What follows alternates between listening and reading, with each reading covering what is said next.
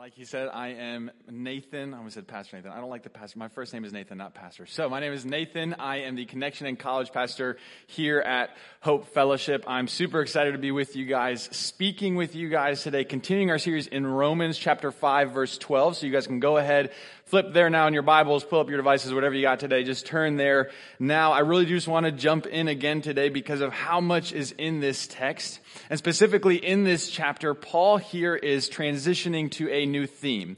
I don't know if you know this, but over the past four chapters, Paul has driven in a lot that we are justified by faith alone, that we are declared righteous through nothing else other than the grace of Jesus. He has been driving that in uh, for four chapters. But here in this chapter five, as Pastor Mark covered on it last week, he's transitioning to this new idea of how we interact with the sin in this world now that we have been declared righteous by Jesus. How does that affect how we interact with the sin in the world. Pastor Mark last week preached on this and he had a lot of good points, but one of the biggest takeaways for me last week was when he was emphasizing Romans 5 5 when Paul writes, and hope does not put us to shame because God's love has been poured into our hearts through the Holy Spirit who has been given to us. It's this idea of hope that in, in a world where sin is here and in a world where, where we are still imperfect, but have been declared righteous in Jesus, it is this hope in Jesus that we are called to strive for. And so that's what I want to build on today. This idea of this hope in Jesus and making sure we're placing our hope in Jesus. But before we get into it today, would you guys please pray with me and also for me uh, today? Let's bow our heads and pray. Dear Lord Jesus, we just pray over this time of worship that we have together just to dive into your word, God, and, and hear what you have to say to us today. God, I pray for every single person in the room today, including myself, that you would just break down our hearts and that you would just let these words uh, just wash over us and let us meditate on these words, God. We thank you. We love you. It's in your name we pray. Amen. All right, if you've not turned to Romans 5, do so now, and let's read Romans 5, verse 12. Therefore, just as sin came into the world through one man, and death through sin, and so death spread to all men because all sinned, for sin indeed was in the world before the law was given, but sin is not counted where there is no law. Yet death reigned from Adam to Moses, even over those whose sinning was not like the transgression of Adam, who was a type of the one who was to come. Pause here. Because Paul here is introducing an essential point that is setting up the rest of these nine verses. Basically, what Paul here is saying is that one man did one thing that led to one consequence. One man did one thing that led to one universal consequence. Basically, what he's saying is that one person ruined it for everyone. Has anybody ever experienced where one person ruins it for everyone? Yes, I can remember way back in high school when our teachers would give us these incentives, like if we did well enough on a test or if everyone behaved, that we would get like this donut party or a movie party at the end of the week. Normally it was a movie on VHS that none of us really wanted to watch anyways, but it was still just a movie, so we wanted to get to it, right? And so I can still remember though that at the end of the week when it would come time, someone would pull down that average test grade and it was never me, promise you. It was never me that pulled down that average grade. Or someone would be just acting up and they would cause the points to be deducted and all of a sudden we would not get the party. Even though 28 people did what they were supposed to do, one person didn't do what they were supposed to do. And every single time that happened, the knee jerk reaction of every other person in that class who did what they were supposed to basically just said, that's not fair.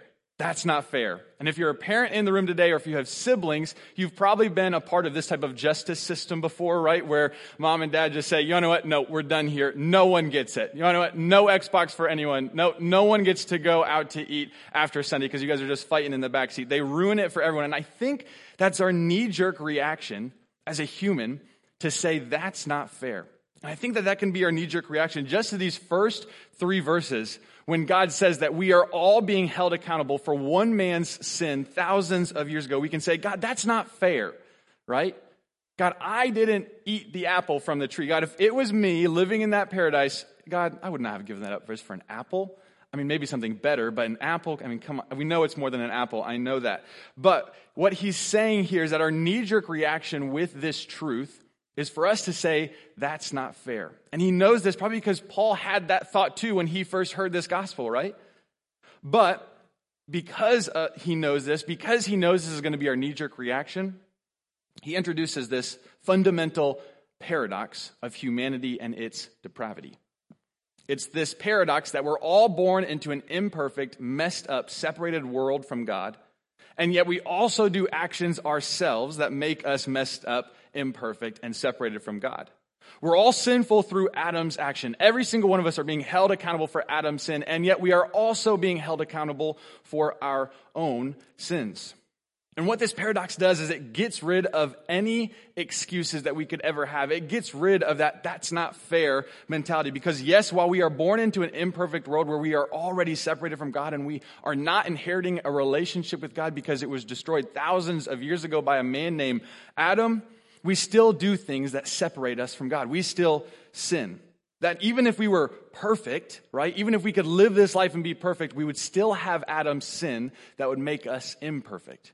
And even if Adam's sin, we weren't accountable for it, well, we would still sin and disobey God. So it's this paradox. It gets rid of all of these excuses. And basically what he is trying to drive in here is that on our own, we are hopeless and helpless. What an encouraging message today, right? Wow. We are all hopeless and helpless.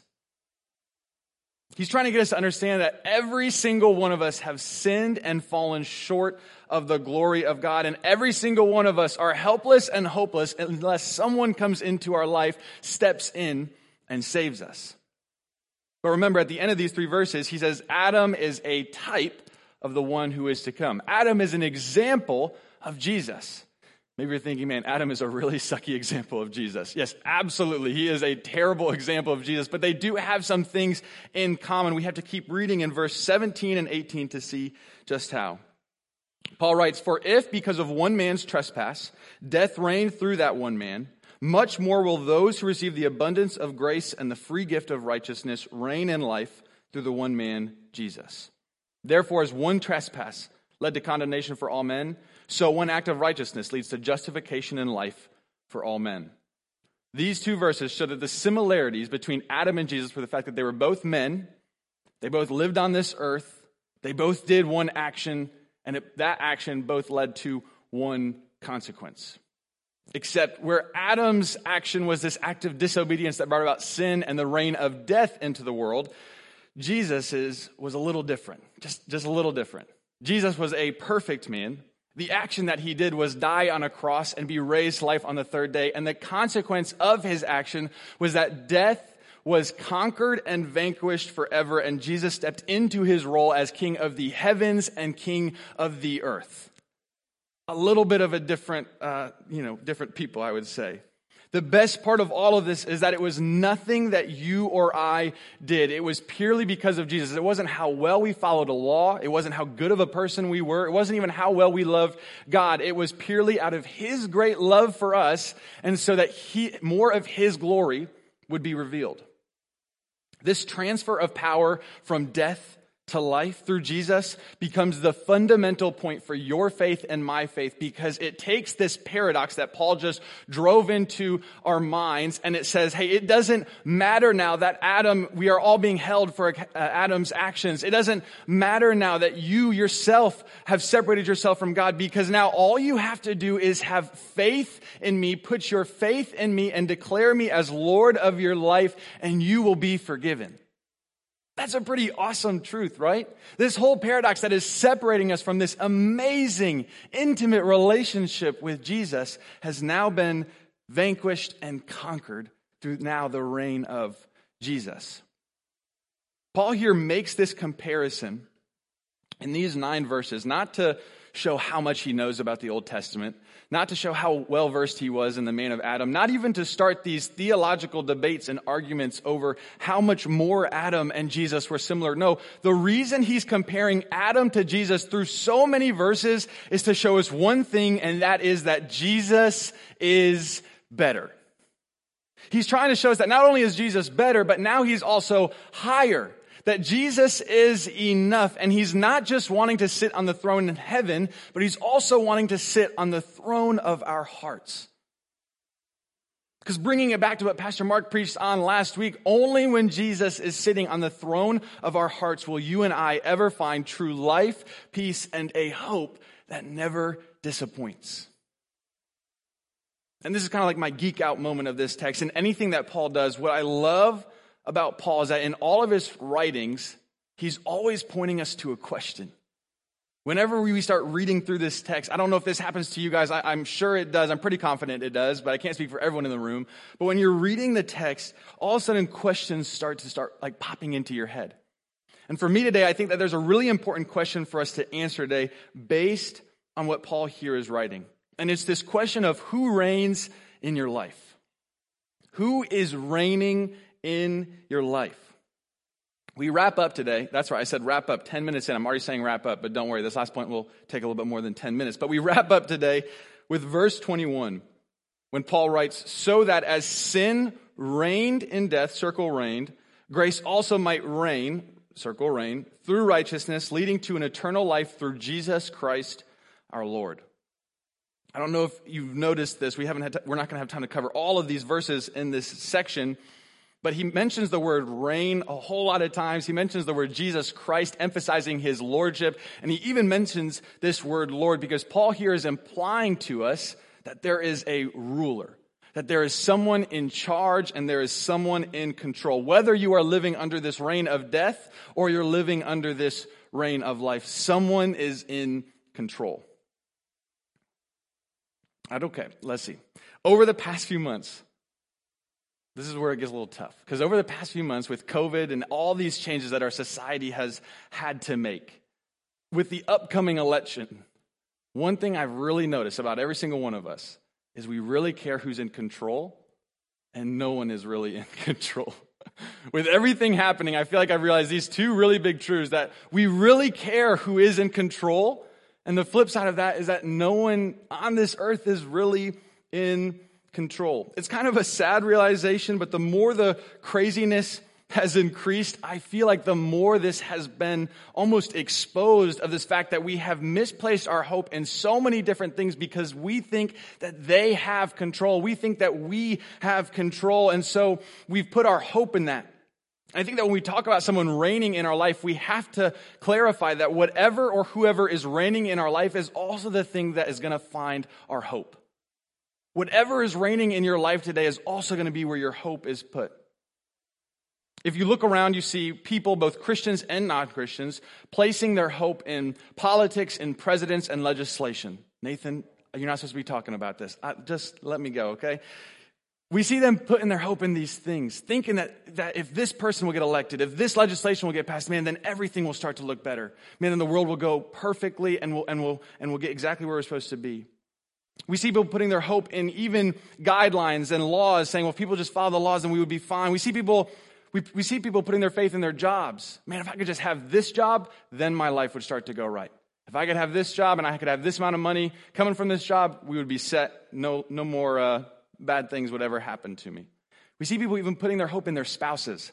Man, if my spouse would just do the dishes, this house would be incredible. That's not us. That's not us, Cassie. Or even if they would just act a certain way. Or if they would just do this one thing different, our marriage would be perfect. We see people put hope in themselves. Man, I'm the only one that's never going to disappoint me. Man, if, if I can just get to where I want to be, if I can just go through some counseling and get to where I want to be, then I am going to be set for the rest of my life. In a world where chaos and death reigns, we so often misplace our hope in the things that were never meant to be the place where our hope was put. And yet we see ourselves putting this hope in people, in politics, in programs, in spouses, and even ourselves. And we see those things constantly and consistently letting us down. Okay, Nathan, we know all this is happening. We know the world doesn't look like how we want it. We know things aren't going how we want it to go. I know I'm not the greatest, but that's why I'm working on it. That's why I'm advocating for certain things. That's why I'm voting for certain people. That's why I'm standing for certain things. And to be honest with y'all, that's perfectly fine. We were, we're, we're supposed to care who's in control, right? We're not supposed to be, sit back and say, God's in control. I'm going to do nothing now with my life. No, we have this responsibility to work in our communities and in this country and in this world to push people to Jesus, to make this place look more like heaven on earth. The problem is, is that we are putting our hope in those things rather than Jesus who is truly in control, hoping that those things will bring about perfection. Those things will bring about this idea of sanctification. We're supposed to care who is in control because we were created for a king. The problem is, we weren't created for any king of this world. If you don't believe me, let's look at Israel's history just for a quick second, okay? That's why I said it's going to take long because we're about to go through all of Israel's history. That's right. How many books of the Bible we're about to cover in about 20 seconds? Here we go. Israel's history. They always have wanted a king throughout their history. Man, they wanted someone to enact justice. They wanted someone to care for them. They wanted someone to love them, to protect them. They wanted a king to be there just because everyone else had a king. So we see God give them this law, and this law was to help them push them towards God. This thing was supposed to help them see what they were doing wrong in their life and in their communities, and then they could go out, fix that, and it would point them back to God. But the problem with the law was that they started to think that the law was the thing that was going to save them, not point them to the one who was going to save them. They forgot that it was a mirror where it's just supposed to point out these imperfections and then them look up and say, okay, I'm supposed to go back to God. They were still wanting this king though, so God sent them who? The priests. They sent them these priests, and these priests were there to tell, teach the Israelites how to worship, how to come back to God, how to follow the law, what to do if you, if you break the law, how to repent, how to draw closer to God. Except this position of power for the priests became a point of pride in their life, and so then God had to send someone else. He sent the judges. And the judges were not it. they created some really fun stories for us in children's church, but other than that, I'm not sure if they were good for a lot of other things. So then what God have to do? Finally, he sent a king. They kept crying out for a king. God, give us a king. And he gave them a king. And this king was selfish, had sinful desires. This king was not it. And he started to destroy God's people because he was jealous of other people. So then God sent them the prophets. And these prophets were there to help the kings practically live out scripture. Almost there to be like their accountability partners that some of us have today in the room. The prophets were the king's accountability partners. And what happened to the prophets? Well, the people killed the prophets. So in Israel's history, they're crying out for a king. They're wanting someone to be in control of their life, and yet no one is never living up to their expectations because the problem that the Israelites had and the problem that we have today is that we place these expectations on presidents, on kings, on spouses, on ourselves that were only ever meant for God. We place our expectations and our hope on people who are living in a world where death is reigning. And when we do that, we are always going to be let down. Well, Nathan, what are you saying about my spouse? I'm sitting next to them today. What are you saying about me? What are you saying about my president? What are you saying about where we live? I'm saying that it's not enough. I'm saying that they are not enough. I'm saying that they are not better.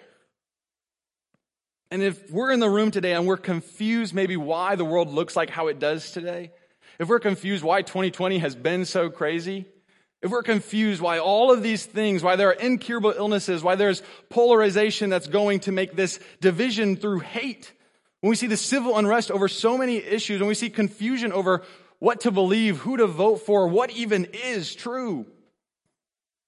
When we look at all this, I can tell you that the reason all this is happening is because thousands of years ago, one man made one decision that led to a universal consequence for all of humanity.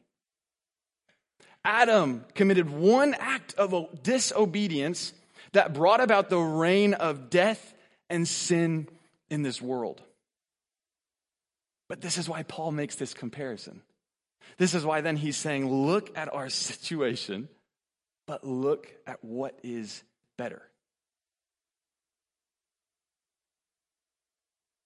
Basically what Paul here is saying in these nine verses is that if we truly declare Jesus as our Lord and Savior and we transfer this power in our hearts from the reign of death to the reign of life through Jesus Christ, then our life changes. Turn to 1 Corinthians 15, 50, 50 through 58, and let's read that together today. I tell you this, brothers. Flesh and blood cannot inherit the kingdom of God, nor does the perishable inherit the imperishable. Behold, I tell you a mystery. We shall not all sleep, but we shall all be changed. In a moment, the twinkling of an eye at the last trumpet. For the trumpet will sound, and the dead will be raised imperishable, and we shall be changed.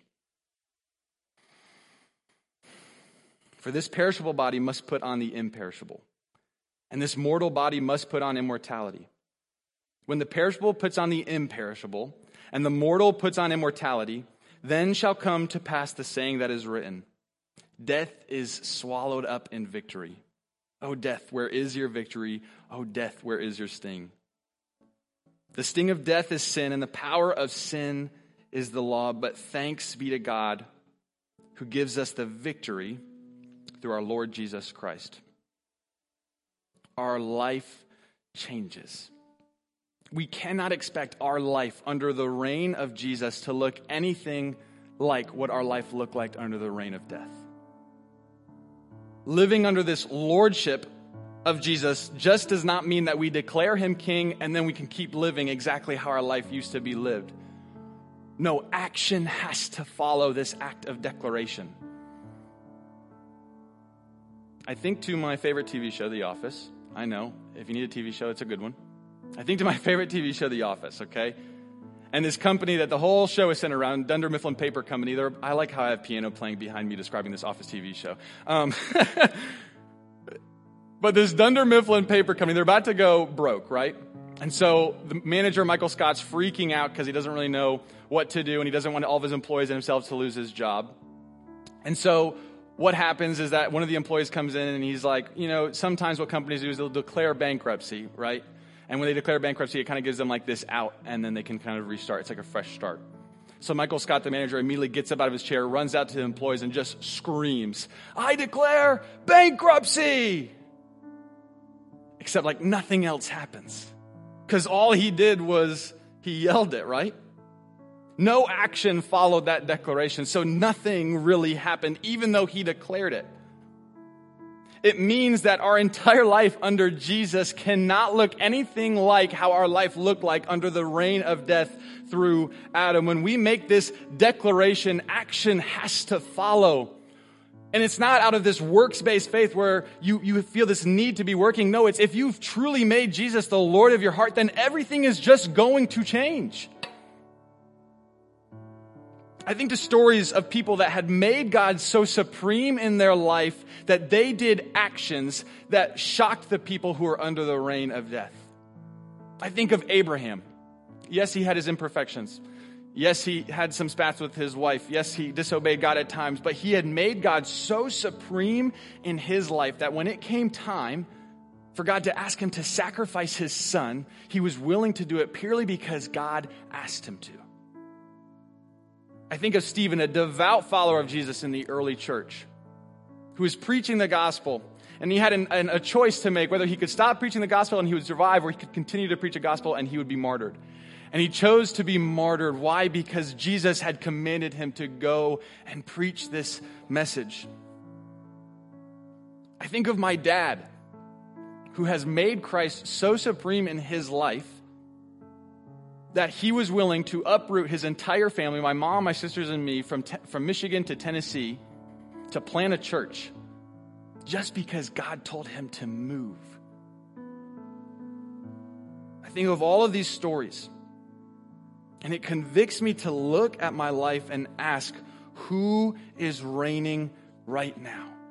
Who is in control of my life right now? Is Jesus really in control or have I just declared him the Lord of my life so that I can get the consequences of what he is? Or have I declared Jesus as my Lord and Savior because I love the person of Jesus that he is?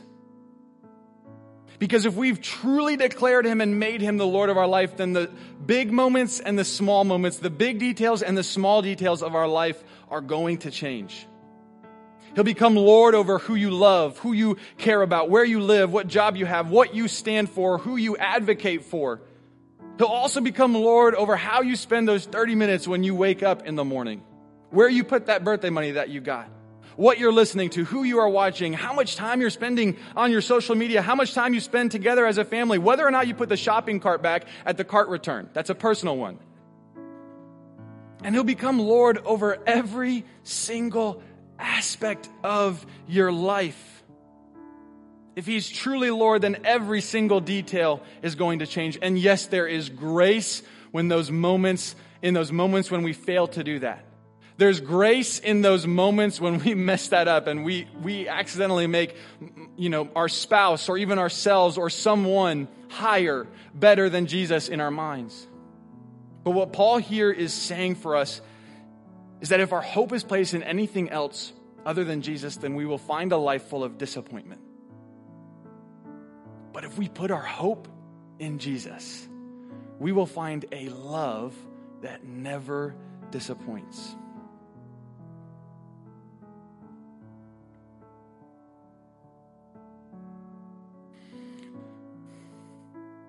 I just keep trying to come back to this whole theme of Jesus is better. All throughout these comparisons, right? He's just constantly saying, Jesus is better. Paul here is just constantly showing us in this Romans 5 12 through 21 that Jesus is better. Better than Adam, better than any king, better than any president, better than any husband or wife, better than Twitter, Instagram, or Facebook, better than any earthly promise, better than anything we could potentially place our hope in. Jesus is better. So today I want to leave you with this question of who is reigning in your life? Who are you placing in control of your life? What is your hope placed in? Because today I can boldly claim that whatever your hope is placed in today, whoever is reigning, whatever is reigning in your life, Jesus is better. If it's a president, if it's this person gets elected, then everything will start to go right. That's when sanctification really starts. I can tell you, Jesus is better. If your hope is placed in your spouse, I can tell you, Jesus is better than your spouse. If your hope is placed in yourself, this is the easiest one Jesus is better than you and me. Jesus is better, Jesus is higher, and Jesus is enough. What an amazing truth for us to get to rest in today. So, my prayer for you all today is not that this just goes into y'all's ears and then we go out into our weeks and then we just go same back to what we were doing. Unless you're perfect, in which case, keep doing that. My prayer is that when we really ask ourselves this question of who is reigning in our life, it convicts us to put and give all authority to Jesus the one who is better, higher, and deserving of all the authority in the world. Let's pray. Dear Jesus, we thank you for this truth that you are better. God, we pray for every single person in this room today and every single person who's watching through church at home. God, we pray that every single one of us looks at our life and asks this tough question of of are you really reigning in your life? Has action really followed this declaration? God, I pray that we focus on this grace that you give us. That no matter what Adam has done, no matter what we do, God, that you and your grace are able to forgive everything and anything. So I pray for anyone in the room today who feels like they're putting their hope in something else. God, I, I pray for everyone in the, anyone in the room who's feeling like something else is Lord their life and they're just not sure why they keep getting disappointed over and over again. Why they keep having the sense of this spiritual depression or anxiety over everything that's happening, God. God, I pray for you to convict our hearts and to show us where our hope is supposed to be put and who is really in control of our lives. God, I thank you that you are better, you are higher, and you are enough.